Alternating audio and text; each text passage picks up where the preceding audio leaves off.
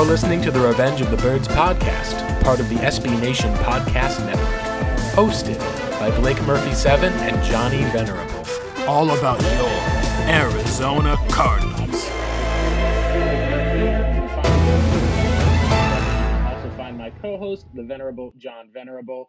And uh, we're joined today by our special guest. We've got uh, from the Pro Football Network, Tony Pauline, NFL Draft Insider, is joining us today. And uh, Tony, uh, how are you doing? And we've got just uh, single digit days now for the rest of the NFL draft. So we're grateful for your time. I know it's the busiest time of the season for you. Glad to have you on. Thanks for having me. Tony, we're excited about what the Arizona Cardinals may or may not do. They're, they're picking 16. There's a lot of smoke right now, not so much about teams wanting to come up, but a lot of teams wanting to trade down from the top 10. Um, w- give us an insight, if you've got any right now, about why there's some reluctance for, for teams like Carolina now trying to move down, potentially Miami trying to move down, and what would the price be for an Arizona if they wanted to come up for one of these premier pass catchers? Well, first thing, half the things that you hear aren't even true. So I, I don't, you know, I don't know that Carolina teams will send out feelers now. But you know, if a player like Ja'Marr Chase is there, if, if a Kyle Pitts is there, the Carolina Panthers are not going to want to trade down. If Penei, if Penei Sewell is there, the Carolina Panthers are not going to want to trade down. So those teams, you know, I, I've not heard of any teams that definitely want to move down. I've heard of teams that will consider moving down if the right package is there and the player that they don't want falls uh, to them. Uh, you know, you usually see, you occasionally see one or two big trades, as we saw, you know, with San Francisco uh, a couple of weeks ago, what Miami did. But that that is, uh, you know, the exception to the rule. You usually don't see that many trades taking place before draft day. You remember, you know, the trades for uh, Kansas City moving up to get Patrick Mahomes, Texas, Houston, Texas moving up to get Deshaun Watson. Those were draft day trades. So uh, it's not that there's any reluctance. I don't think that these teams are hell bent on moving down at this point in time. That's some great insight, Tony. Uh, when it comes, at least to with Arizona, there's been a interesting track record we've seen over the past few years.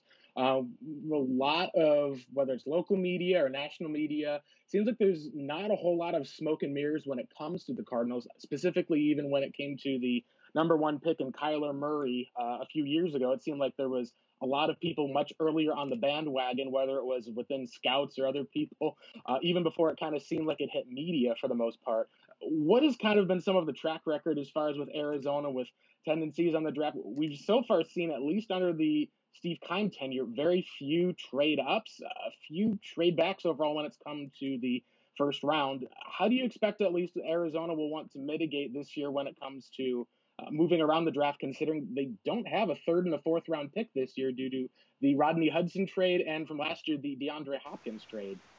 Well, you know, it's funny because if you go back to the Kyler Murray trade, the Kyler Murray year, the Kyler Murray selection, I was actually the first one to break the news from the combine that year that Cliff Kingsbury was telling people at the combine it was a done deal. Kyler Murray was going to be the first pick of the draft. You can go yes. back and look that up. And I oh, I remember it and I, and I got a lot of grief for that. And, and then, sure enough, on draft day, when the Cardinals were called to the clock, they they were like it looked like a painting. I mean, they they looked like zombies there. They didn't move because the league wouldn't let them uh, make the pick until you know nine minutes had passed. Now, uh, you know, it's tough to really get uh, you know your your thumb on what Keim's done because there's been there was a change in coaching, and when when he brought in Cliff Kingsbury, it was a change in systems and Cliff Kingsbury comes in, you know, with the pretense that they're going to draft Kyler Murray, they're going to get rid of Josh Rosen, and they're going to change the system for Cliff Kingsbury, who had recruited all these great quarterbacks, while with Steve Keim has only been two years, you know, under Cliff Kingsbury. I do think they made some good trades in the off you know offseason. I thought the trade for Rodney Hudson was fantastic. You know, everybody wants draft picks, but Rodney Hudson fills uh, filled a, a need at center, and they got a good player there. Um, what I know about the, the Cardinals is this, and this is an article that's going to be on Pro Football Network. I'm told that they covet one of three players. They have gaping needs at the cornerback spot. So they want either Patrick Surtain or Jaycee Horn, and they would like Jalen Waddle to add some speed at the receiver position. If they don't get any of those three players, or and none of those three players fall to them, which I don't think is going to happen, I think they're going to surprise, and they're going to take a guy like Zaven Collins with that 16. Wow. Because when you look at it, Chandler Jones is getting up there in years, and he's at the he's at the end of you know he's in the last year of his contract. Marcus Golden is also over 30 years old. They just signed him to a two-year nominal deal. I mean, Zaven Collins is a forceful, uh, I believe, underrated linebacker. As I said time and time again, Collins is the type of guy that I think two or three years down the road, people are going to wonder why he wasn't a top 10 pick. He is that type of player. He just doesn't fit the mold that NFL teams look for in linebackers these days. He's not a safety-sized linebacker, you know, with great speed. He's a forceful guy, a three-down defender, great physical skills, pre-med major, terrific instincts. I think he's got a high upside. And if the Cardinals can't get one of those players, whether it's a move up or one of those those three guys I mentioned fall into the laps, I, I think they go Zaven Collins. What I, I'm sorry, what I'm hearing is they really like Zaven Collins, and that's the direction they'd go. Wow, tremendous insight, Tony. This is why we have you on. Uh, just cutting through it. My question for you is I personally would prefer somebody like DeVonta Smith over uh, Jalen Waddle. I'm not realistic either would be there. And I noticed in your rankings, you have Smith four, four spots higher than Waddle. And I think pairing somebody of Smith's size with Kyler Murray, who's undersized, and that's no secret, I, I think is the best route to take. I worry about a combination – Tony, about a combination of Jalen Waddle, who's just under 5'10, Kyler, who's undersized. The Cardinals have taken several undersized receivers recently Andy Isabella, Christian Kirk. Neither has popped yet. Do you, do you, are, do you have concerns with that, or do you see it as a fit? I don't have concerns about the size. I have concerns that Jalen Waddle is an undeveloped receiver that at this point is more reputation than he is reality. I mean, Jalen Waddle was okay in 2019. He barely saw the field because there were three tremendous receivers playing in front of him. He was the number four receiver.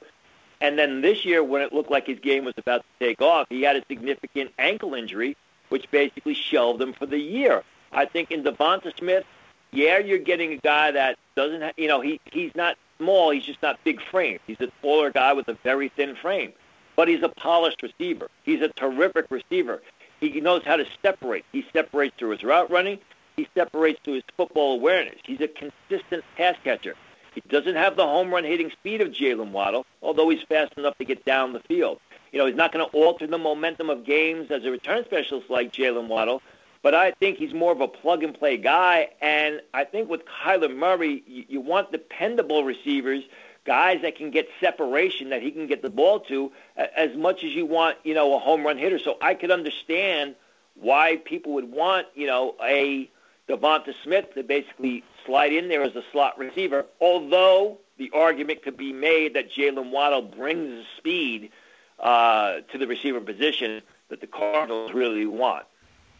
Yeah, it's great stuff, Tony. Uh, I wanted to ask also about um, not just the top two cornerbacks. A lot of people have wondered if Arizona's not able to land one of the likes of uh, Patrick Surtain or uh, Jaycee Horn. Uh, Waddle is a guy we've heard that there may be some rumblings that Kyler Murray may prefer him just simply due to having that speed. Uh, the deep threat that they thought they were getting in Andy Isabella has not worked out. Uh, if the Cardinals are in a position, at least, where let's say some of they're not going to, maybe not consider alignment, how about some of the other cornerbacks, whether it's Greg Newsome or um, obviously there's two other guys in Rashod Bateman? I think you mentioned that in a previous podcast, Kadarius Is being mocked in the first round, and he's likely to go into the second round.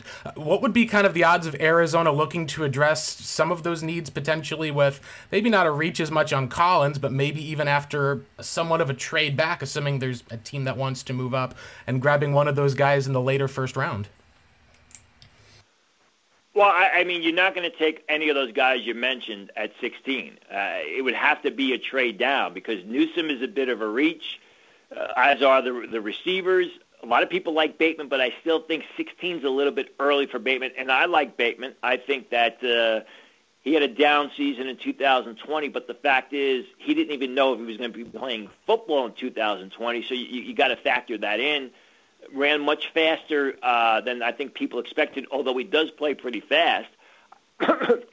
Excuse me. That said, I still think 16 is a little bit early for him.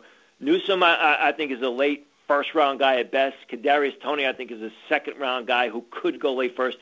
You know, so you you know you want you would trade down. I guess the X factor would be Caleb Farley, and I've not heard whether or not the Cardinals have red flagged him because of his back injury. A lot of teams have. I'm sure that there are some teams that haven't. To be honest with you, I don't know what the Cardinals are thinking right now about Caleb Farley and his back. Uh, drawing our attention back to Zaven Collins and the conversation of the first linebacker selected. I know you've got Micah Parsons ahead of him in your rankings. I think he's a top 10 player in this draft. Is there some rumblings? Are there some rumblings ahead of the draft that, that Collins could slip above Parsons? And do you project both as outside linebackers in a 3 4 scheme? I think that uh, both players can play in a 3 4 or a 4 3, although I think Zaven Collins is more adept as a 3 4 outside linebacker because of his pass rushing skill. Uh, the only way Zaven Collins is selected before Micah Parsons is if there are a lot of red flags that pop up on Micah Parsons, which is a possibility. I mean, because there is talk about the off-the-field character issues, and they are true to some extent. You know, I've stated all along, Micah Parsons, he's a tremendous athlete, but if you watch the film, his instincts run hot and cold. Uh, and it's a situation on the, if you watch the college film where – he wasn't the most instinctive guy in the world. He seemed to struggle to find the ball at times or he was searching for the action, but he was able to make up for the mistakes with his superior speed, which he has in both the straight line as well as laterally. It's easy to do on Saturday. You can't do that on Sunday. You can do that on Sunday, you, you're going to get beat. So, I mean, Parsons is, if Parsons starts to slide, he could slide a long way, and Collins could conceivably be selected before him although I, I don't know that's going to happen. If it does happen, it's more because major red flags are starting to pop up on Parsons, or teams have those red flags on, on Parsons.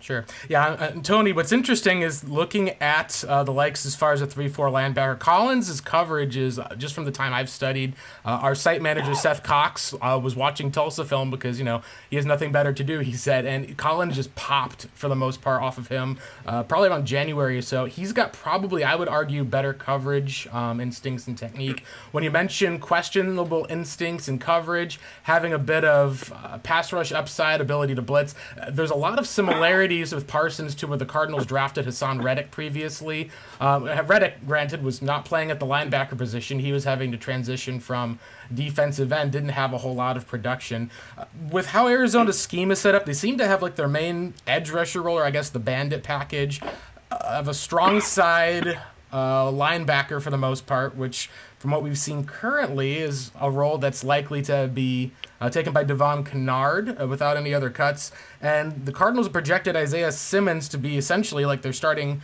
will linebacker. So is Arizona then thinking that they're going to be seeing Zaven as a Mike? Is this a spot where they're looking at him as being a pass rusher as far as, you know, hey, like this is a guy we'll put as far as Chandler Jones and then, you know, he's good enough that we can put him in coverage if need be? Or are they seeing this as a potential shift as far as with the de- taking the maybe best player versus specific scheme fit because I agree with you in that I see Z- Zaven Collins as a better scheme fit for Arizona than Parsons to begin with.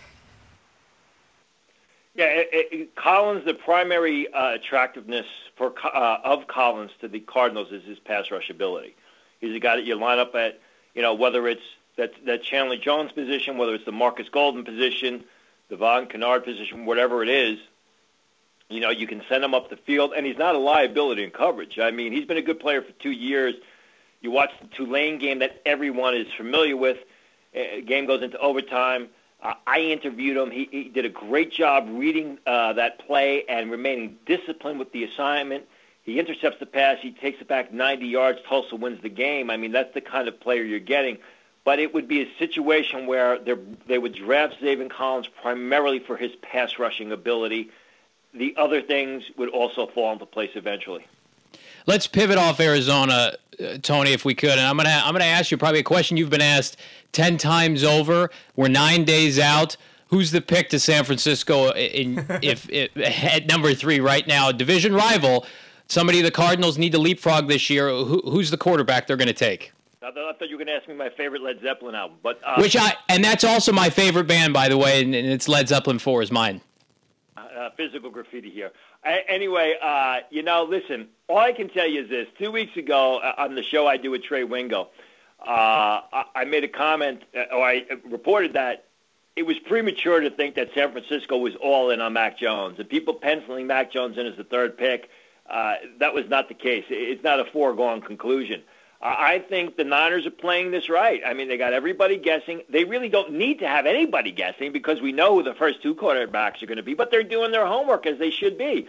I, I mean, Mac Jones does not deserve to be the third pick of the draft.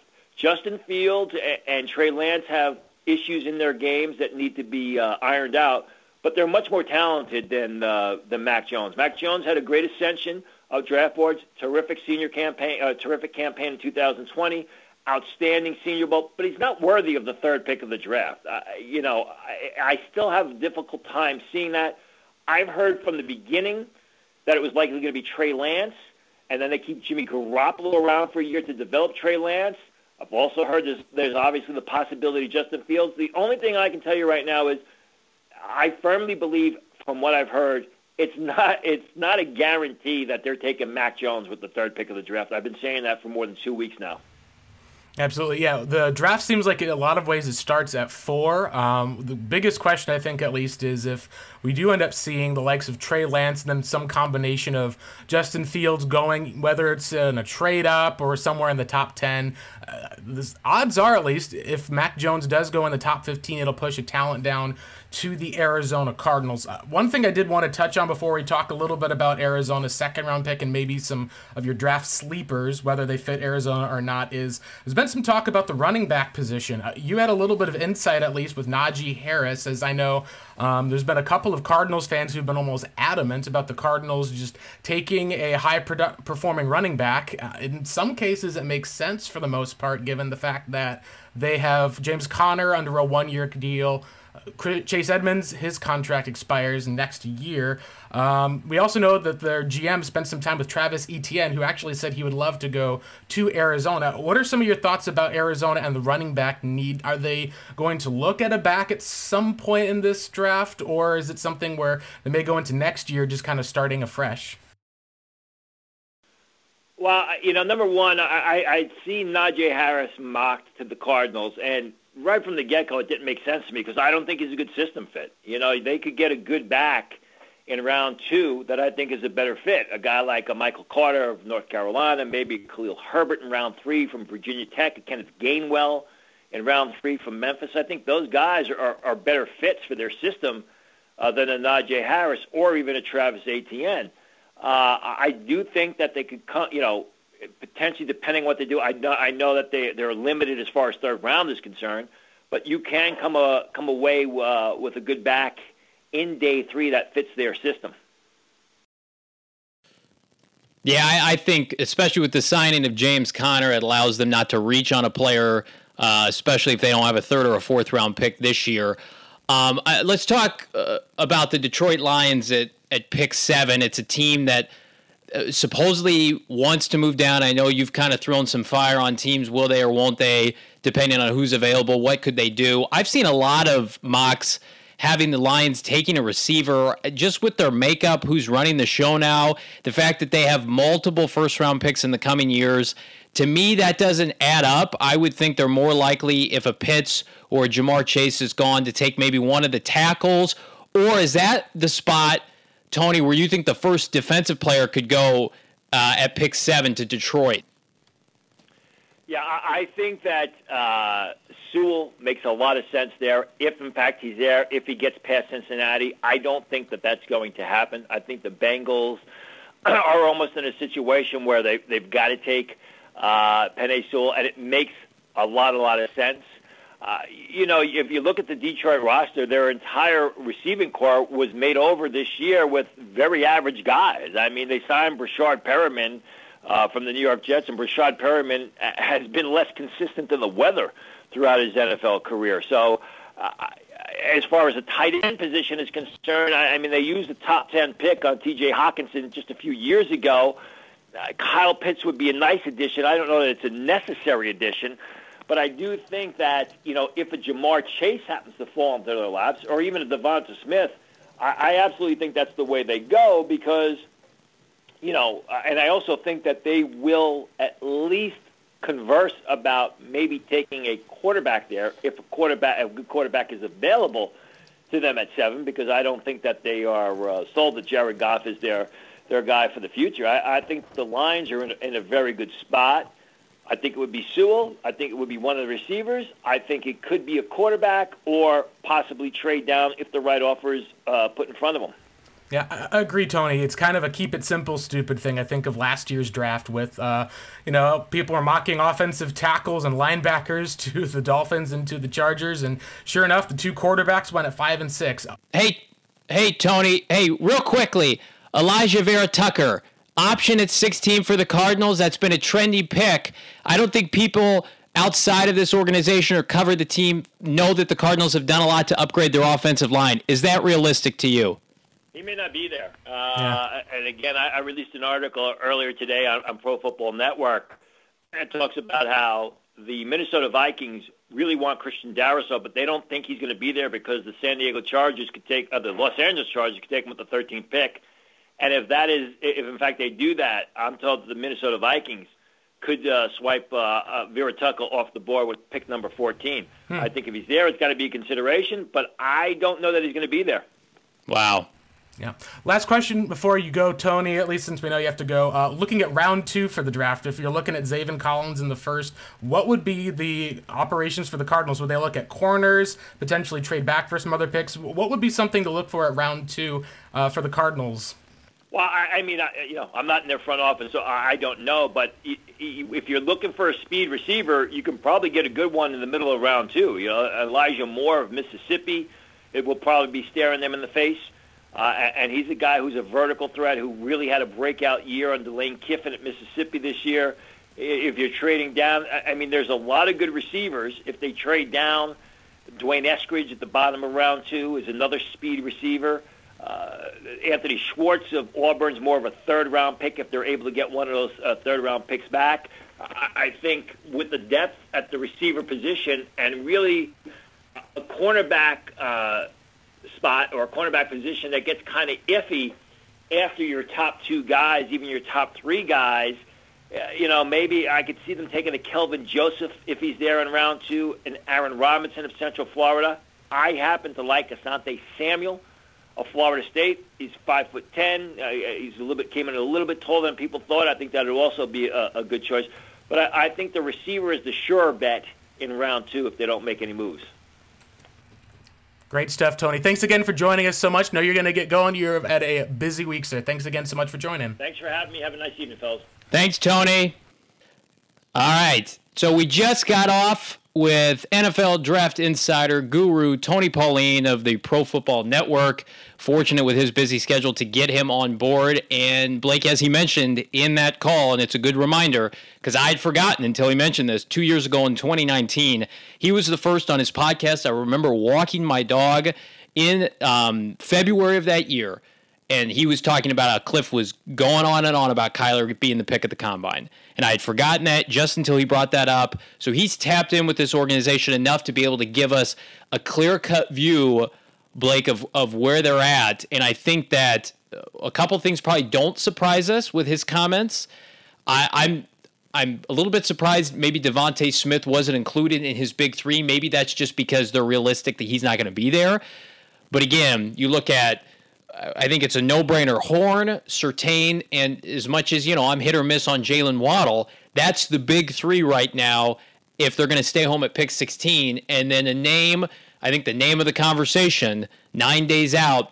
Eh, start familiarizing yourself, Cardinal fans, with a certain linebacker from Tulsa, Zaven Collins, who I think a lot of people mistake for an inside backer, but it's clear, and he made it clear. The Cardinals want him, and they've learned their Haason Reddick mistake. They want him rushing the passer, probably situationally behind Marcus Golden and Chandler Jones in year one, and he could still have a role. And then starting next year, what were your thoughts on that? Well, the first thing I thought of, at least, is looking at Arizona's scheme. It doesn't make as much sense to add another inside linebacker when you spent a pick on one last year. And this is also, John, in a lot of ways, an indictment of this current edge class, I think, is what that seems. If they're looking at Zaven Collins as an edge rusher who can also cover, then you're talking about being able to, you know, Chandler Jones being age 30, if he can come in, and uh, again, PFF had him with the highest coverage grade of any of these linebackers. The back that he's a 6'5, 260 pound guy. He's productive, uh, and essentially, like, even though it's a smaller school in Tulsa, like, the way I think you could look at that is that's a very similar profile to what Chandler Jones was coming out at 6'6, 260 out of Syracuse. Um, maybe at least it's one of those questions of three four versus a four three. He's athletic enough, I think, to be able to man that spot. Now, then again, that brings up the question: if you're taking a another linebacker for that scheme, you're kind of trying to bet. What does that leave the likes of Devon Kennard? Are you going to keep him there, rotate him in and out, and try to plug him in at that Sam linebacker position? In one case, John, you're kind of saying, hey, we're kind of replacing Haason Reddick with who we you know, like the best way you could describe it is, hey, we thought Haason Reddick was an inside linebacker. He's more of a Sam outside linebacker. You let him walk, you'd be getting Zaven Collins. There's still been so much as far as being addressed to the linebacker position when John, it's not like the linebacker position for the Cardinals is bad. Like they got JJ Watt to pair with Jones in this offseason. And when you're talking about other needs, like you brought up Alijah Vera Tucker, I love uh, Oklahoma State's Teven Jenkins. The question, at least, is is this a best player type of thing for Arizona versus taking the best need? Because I think, John, you and I could agree if you had to say, would you rather have a pass rusher for next year or have an offensive lineman for next year, knowing that Justin Pugh's going to be walking out that door? You're probably not going to be getting any younger. Brian Winters is kind of the guy. There's going to be, I think, questions about are you spending so much and so many resources on the defensive side that you're really not giving Cliff and Kyler a chance to succeed? And I think that's my question to you is do you think that this is a positional value there? Because I honestly, I love the player. I just question is, is it going to really fill the biggest need for the Cardinals to make an impact year one? I think an edge rusher in the first round is always good value. And if you love the kid, you pull the trigger. And I think that, listen, if this was, in, in a weird way, if this was Haason Reddick 2.0, had Reddick busted completely, didn't have the year he just had, uh, I think a lot of fans would revolt this pick. But I think it's pretty clear. I mean, a lot of that is the of the issues with Reddick was the Cardinals mishandling his development, and it was nice to hear Tony talk about Zaven Collins and just say he's he's going to rush the passer for them. He's not an off-ball inside linebacker. He's going to fill the void. Um, eventually left by either Chandler Jones. He's going to be the next generation. They hope for the next ten years edge rusher uh, on the outside applying heat on opposing quarterbacks. That's always good first round value. And typically, if you want one of those players, a double digit sack artist is usually taken within the first 40 picks. So I have no issue with positional value there. And I will I will also say, Blake, that out unlike what we saw with Isaiah Simmons last year, who couldn't get on the field, and what we've seen at certain times with Byron Murphy not playing enough. Uh, I, he, Vance Joseph has done a nice job developing pass rushers, get, getting them roles even outside of the starters. I would not have a concern for. I, I, would think that if they took Collins, you would have a hybrid role with he and Marcus Golden. Marcus Golden would hmm. have s- s- spot starts, and Xavier Collins would have spot starts. Chandler's your staple on the left hand side, but Chandler's also coming off major injury. I, in a weird way, I would not worry at all about snaps, especially when you consider he got Dennis Gardeck a lot of snaps. Again, Reddick was playing a lot before Chandler Jones got hurt. If if you can say anything about uh, Vance Joseph, the Cardinals have consistently rushed the quarterback since he became their DC.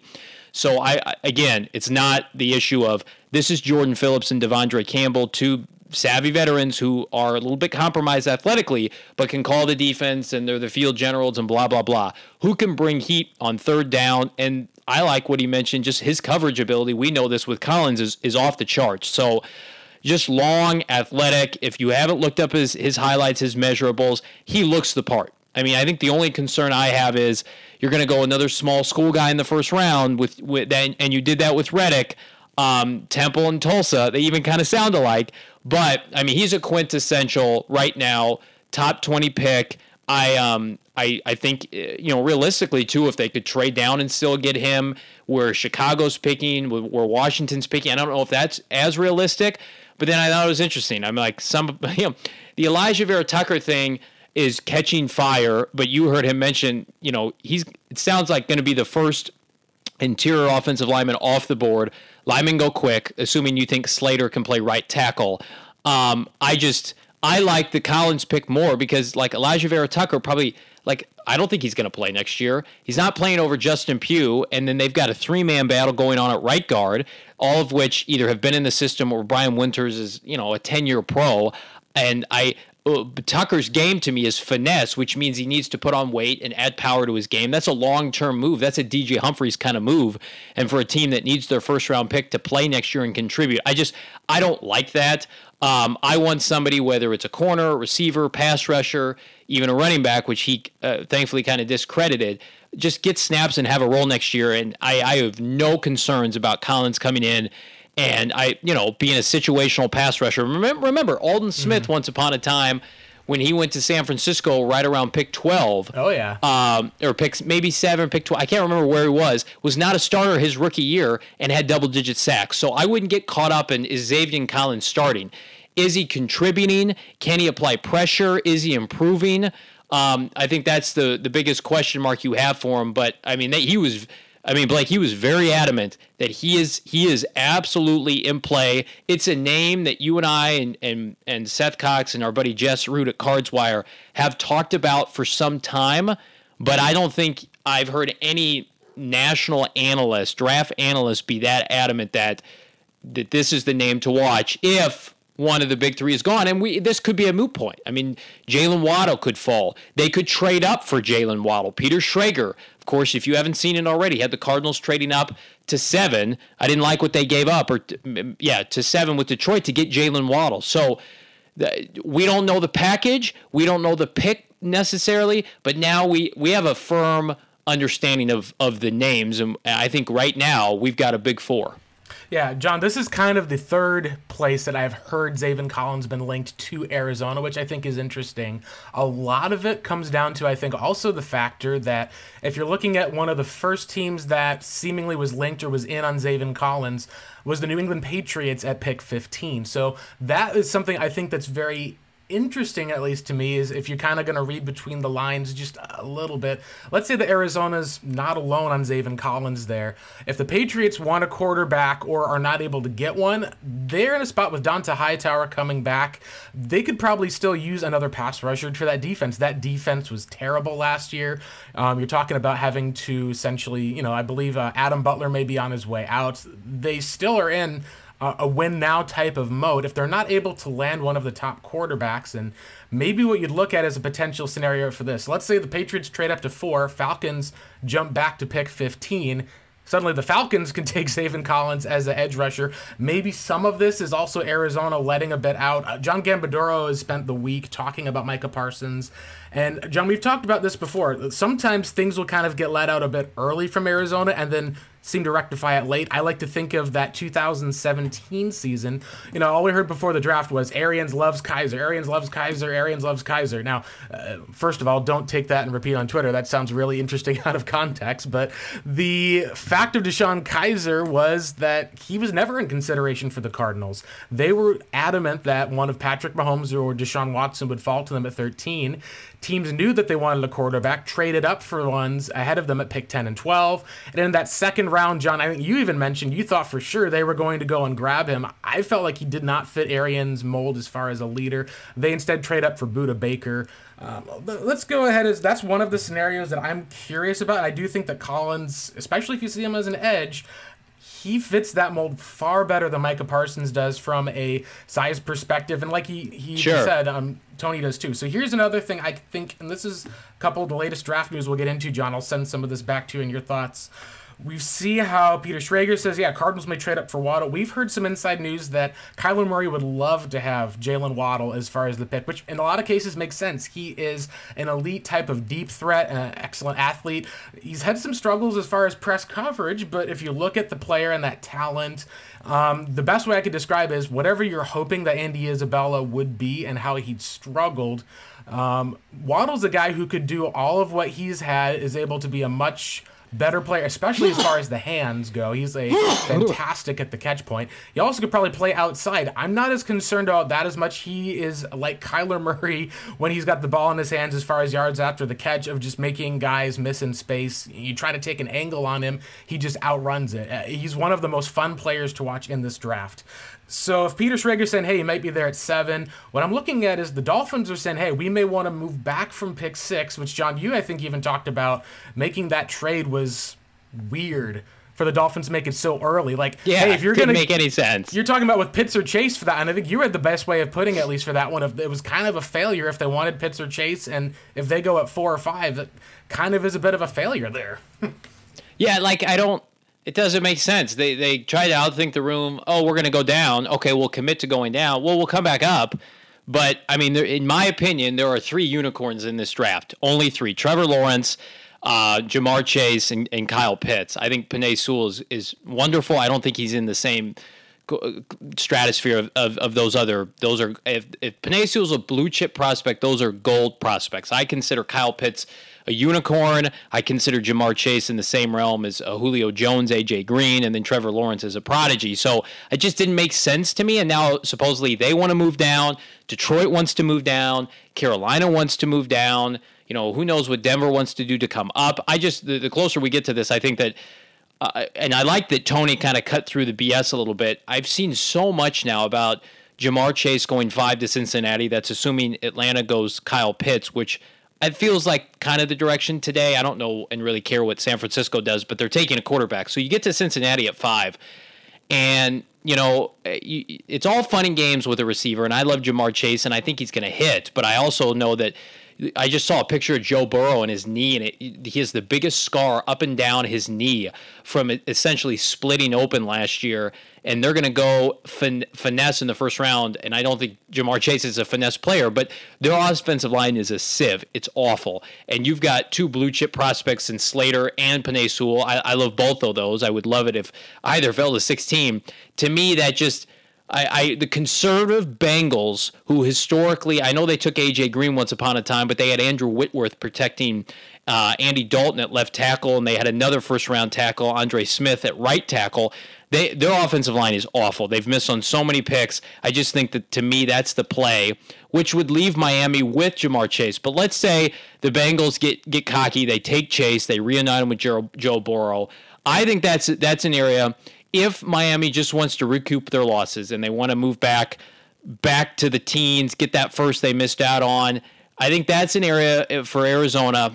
If you want to come up and just sacrifice a, a future one, and you love DeVonta Smith, or they, you know, they love Jaylen Waddle, that's something that we could see. I think that there's going to be a sweet spot in the late part of the top ten, where if you're Steve Keim, and again, I don't think he's going to want to sacrifice his two this year. I think it's all going to be future picks because he's you know he's he's buying out. He's getting a second mortgage on his on his house to go and put all his chips in uh, you know in the middle of the table with his business this year to keep it to keep it afloat. That's what you do. And goodness, if if if things blow up in his face, he loses his job, and the Cardinals don't have a first round pick next year. Trying to convince GMs to take this job is going to be another issue in and of itself. But Uh, you got Ky- that- you got Kyler, John. I think there's going to be at least plenty, and you're. Well, I'm they guessing they'll probably promote from go within. internal. Yeah, they do go internal. They probably Now, go internal. I did want to bring Peter Schrager. Yeah, go, Go ahead.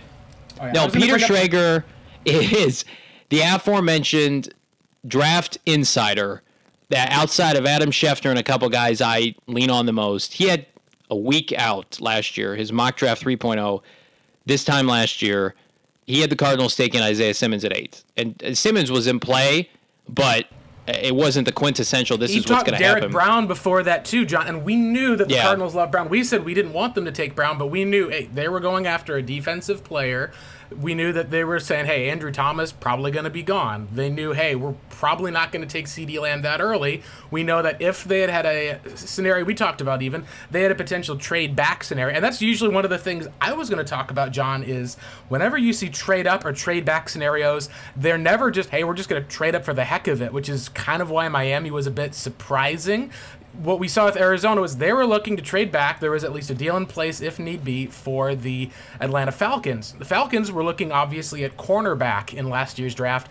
They were hoping to jump the Jacksonville Jaguars, who picked C.J. Henderson at nine. So you put some of those pieces together, and now you start adding that to this year's draft scenario.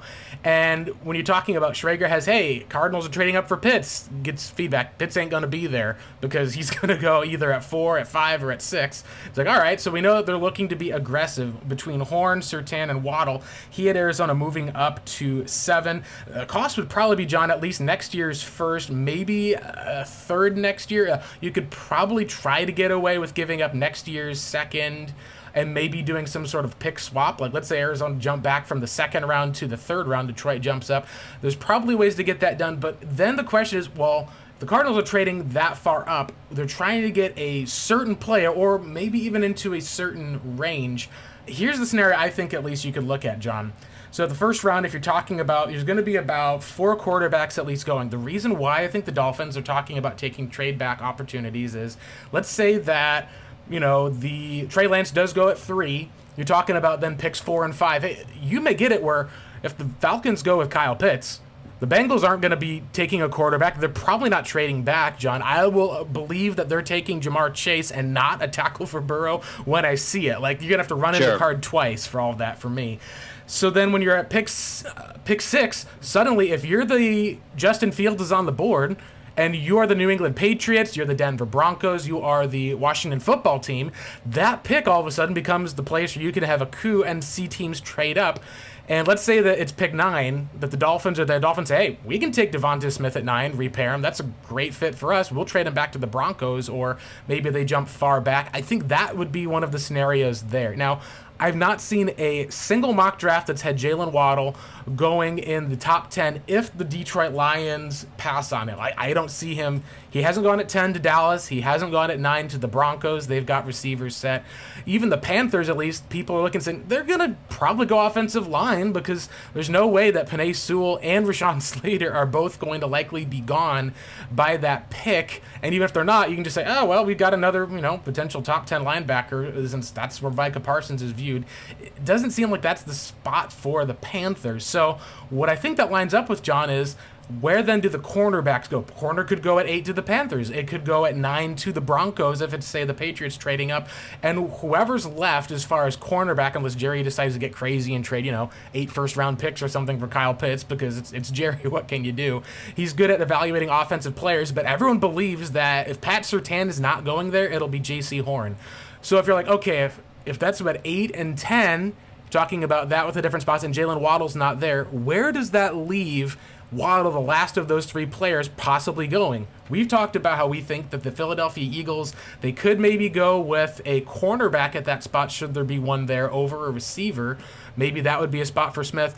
But look at the New York Giants at 11, who for their first time in years are talking about trading down. Is, it possible, John, that the Cardinals may be trying to jump the Eagles at 12 for whoever's left of Horn, Surtain, and Waddle? Because that, John, would make the most amount of sense to me. Otherwise, why not just stay and wait for whoever falls to you, at least for there, if the Eagles are going to take whatever guy you want at 12? I'm wondering if that may be the scenario to look at, is the Cardinals are not maybe trading up into the top 10, but maybe they're just trying to jump Philly to take the player that Philly would take at 12. Yeah, I think Tony was pretty adamant that none of these players, Waddle, Surtain, Horn, will be a pick 16. I think we know that. I think the Cardinals know that. Um, and so again, if you want, and he and he also, I think it was pretty, um, it was a pretty alarming comment, at least for some Cardinal fans who are rooting for, like myself, like I like Greg Newsome. I would be fine taking Greg Newsome at 16. He thinks that's an overdraft. Same with Bateman. Same with Tony. I mean, he it's pretty clear that once you and pretty, Peter Schrager and some other people mentioned this, like once the big three at receiver are gone, we could see a lapse for a while, maybe into the into the mid to late twenties. I think there's a sentiment about that on corner as well. And he he admittedly said, you know, I don't really know where things stand with the Cardinals and Caleb Farley. And we've heard from people that we're in touch with that they are not keyed in on him at 16. So you you you put that all into an equation and just say to yourself, okay, if they if they can't trade down for an Asante Samuel Jr. or somebody like that into the 20s and recoup assets, and they're they're sitting at 16. If a Waddle were to fall to you, if the if you could make a deal with the Giants, um, I, I think it would be giving up future draft capital to do so. I think that Steve is not in a position where he wants to give up 49 unless it's to go and get one of the you know the the golden gooses in the top 10 i, I don't think he views waddle in that in that same realm but who knows? Uh, we, we see mocks every day that cardinals are going to go up to get an alabama receiver and they're going to give up you know heaven and earth to do so. So i just if you if you go by and this is not a good metric to go by because the raiders the Cardinals underpaid when they went up for Josh Rosen with Oakland a couple years ago. They went from 15 to 10. They only had to give up a, a current year third and a five. They don't have a third and they don't have a fourth. So the only other pick would be pick 49. I guess, you know, you, you could go up to pick 11.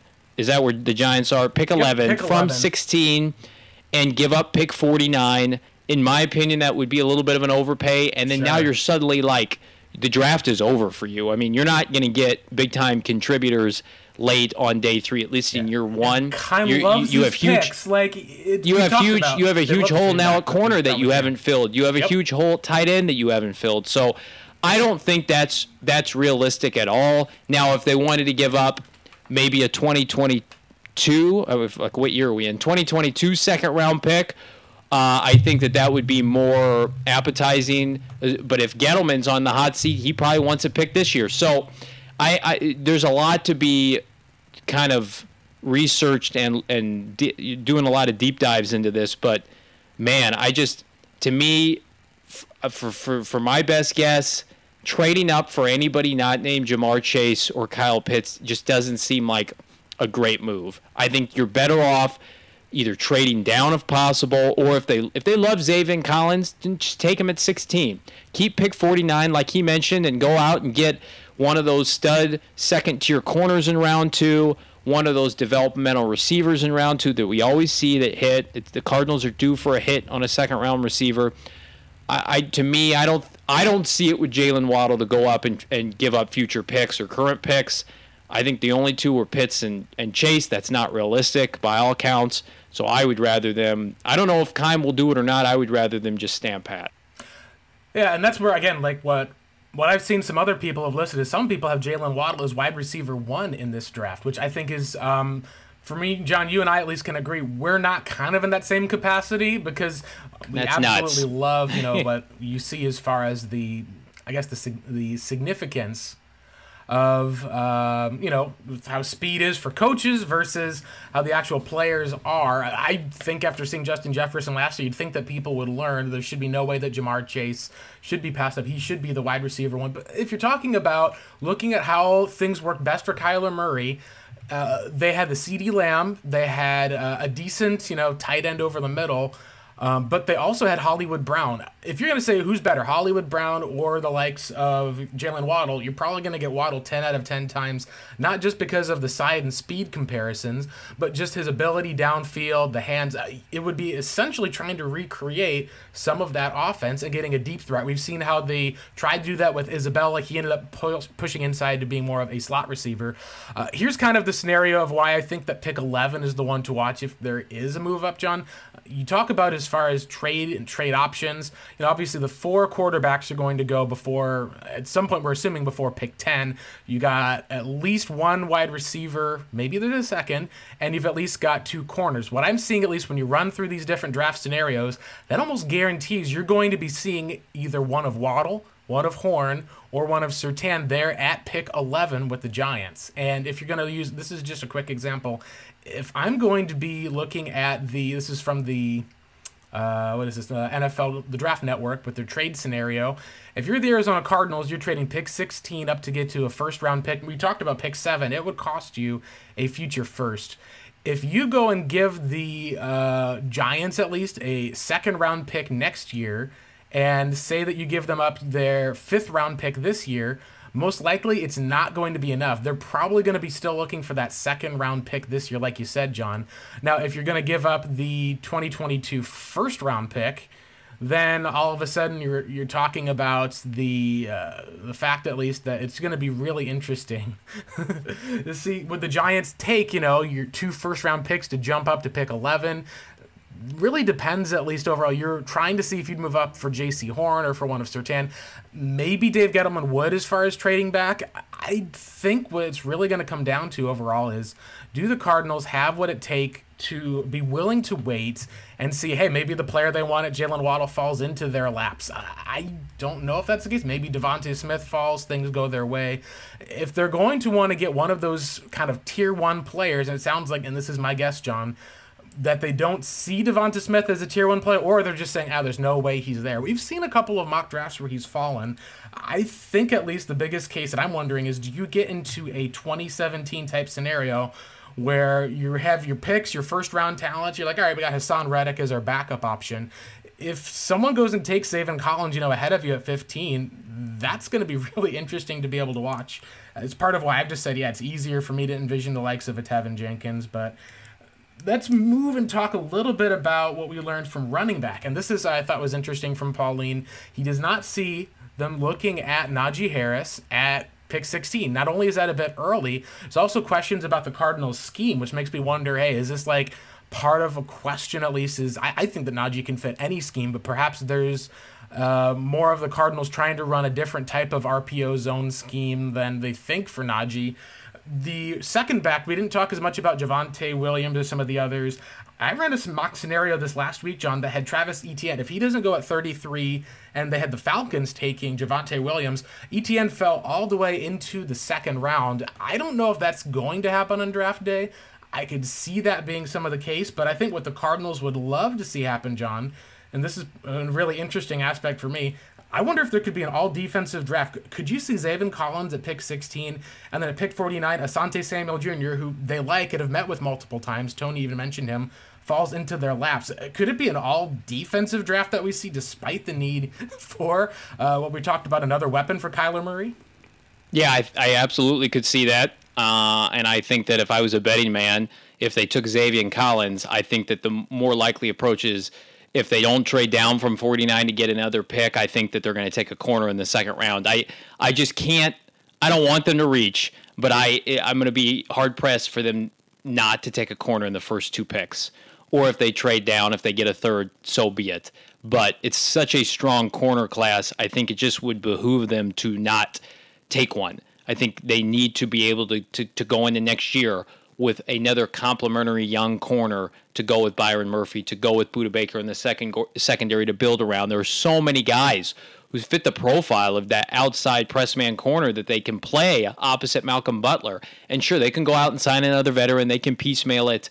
But and I know you're getting Zaven Collins, you're going to go with the pressure front that we've talked about all offseason. You've got Golden, uh, Chandler Jones, Jordan Phillips, Isaiah Simmons, J.J. Watt now's in the fold. You've got, you know, a couple nice rotational defensive linemen, Zach Allen. You're going to expect the, the pass rush to be elite next year, especially if you had a first round pass rushing outside linebacker. Um, but I, I just think that it, it, to me, if corner's not checked in the first round, it's going to be checked soon after that. That's just my gut feeling, given how strong the class is, given the fact they don't have picks in the mid rounds now. I think that while we'd like to see them at a receiver, and you and I both feel like that's a big, glaring need, at the end of the day, if you're Michael Bidwill and Steve Keim, you're going to look at the fact that Christian Kirk was a second round pick not too long ago. Andy Isabella is still on this team and was a second round pick, okay? They just gave nice starting money to AJ Green for a year to play outside. They're talking him up. You've got KeeSean Johnson, who came on last year. It's not my cup of tea. I don't think Andy Isabella is a pro player. I think they need to make a move for a wideout. But I think it also goes to the fact that how many resources can you spend on one position? They they used a second round pick for the Hopkins deal. Of course, we love that pick, but that's a second round pick that went to a wideout. Year before that, a second round pick that went to a wideout, Isabella fourth round pick, first pick of the fourth round that went on a wide receiver, uh, and uh, Hakeem Butler, who's not with the team. Sixth round pick went to a wideout in KeeSean Johnson. Year before that, it was Christian Kirk. So, I mean, they've tried to compound the need. They just have missed a lot. And so I'm a big believer. Keep swinging until you hit. But I also know that they've taken one receiver, or excuse me, one corner in the first two rounds since they took Patrick Peterson in 2011, and that's Byron Murphy. So rents come due at that position, right? And I think that it's a super, super high level cornerback class. You've got I've got right now, and I put this on my Twitter not too long ago, nine in the top 50 and they pick 49. And I think there's going to be a very nice, capable starting corner prospect for them, either at 16 or at 49. Receiver to me, again, it, it gets a little muddled, especially when you look at. I think they need a big physical outside receiver, and only so many of these guys in this class fit that mantra. So again, if if they take a Zaven Collins at 16 or a trade down and they take him, and they're they've only got one pick at you know between 49 and you know past pick 100 whatever it may be. I i do think in terms of i don't know if the, the whole draft is going to be a defensive draft because we've seen in free agency you know a lot of their free agent dollars have gone on the defensive side especially with malcolm butler and jj watt. I you could take developmental guys day three picks are such lottery tickets but it would not surprise me at all. And i think it would be i would sign up for a haul right now if they love Zaven Collins, Zaven Collins at 16 is good value. It's not a reach. Tony Tony's got him at 15. A lot of people have him in top 12.